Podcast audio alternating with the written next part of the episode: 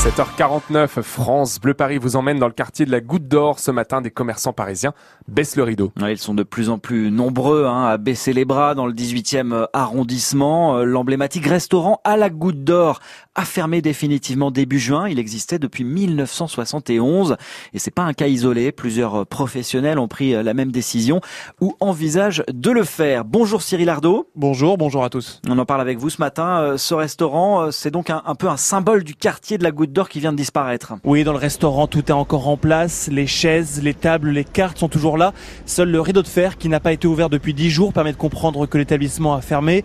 Officiellement, c'est pour une dette de trois mille euros. En réalité, le gérant Karim Drif n'en pouvait plus. Une usure, une usure, une fatigue. Déjà, gérer un commerce, c'est pas facile, mais le gérer dans ce type de, de, de conditions, dans un quartier aussi difficile que la Goutte d'Or, donc c'est surtout ça. D'autant que depuis quelques temps, son restaurant était parfois un peu vide. Nous, on a perdu des clients. Quand les clients partent, ils peuvent se faire agresser un petit peu au métro, donc c'est compliqué, vous revenez pas. Quand vous voyez, comme encore il y a dix jours, un coup de couteau, euh, là, rue de Chartres, vous entendez des coups de feu dans les rues juste derrière, vous êtes là dans votre restaurant, à un moment donné vous dites euh, stop. Ce discours, Samir Lepcher tient à peu près le même.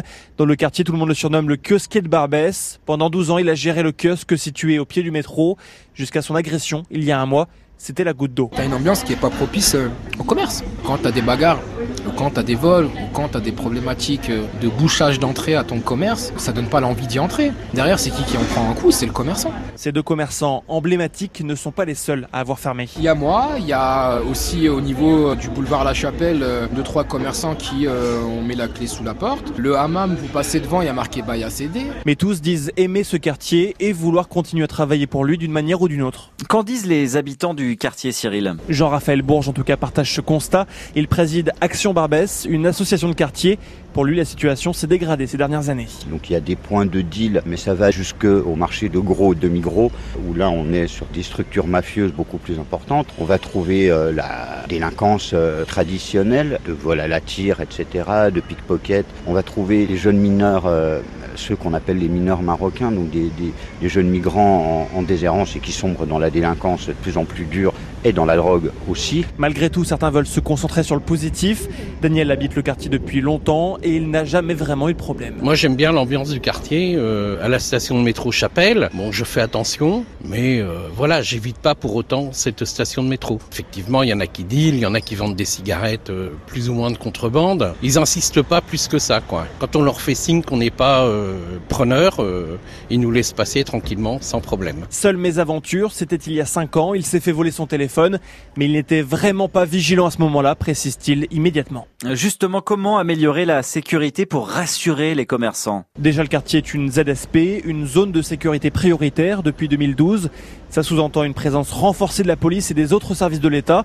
Pourtant, selon Jean-Raphaël Bourges, ce ne serait pas forcément le cas. Avec euh, des situations aussi aberrantes comme la présence d'un commissariat de police judiciaire en plein milieu de la rue de la Goutte d'Or, à l'air qu'à quelques mètres de là, on peut acheter du shit par exemple. On voit par exemple des habitants qui vont déverser des ordures à quelques mètres de l'entrée du commissariat, ils n'interviennent pas, ils laissent faire. Le quartier leur échappe totalement.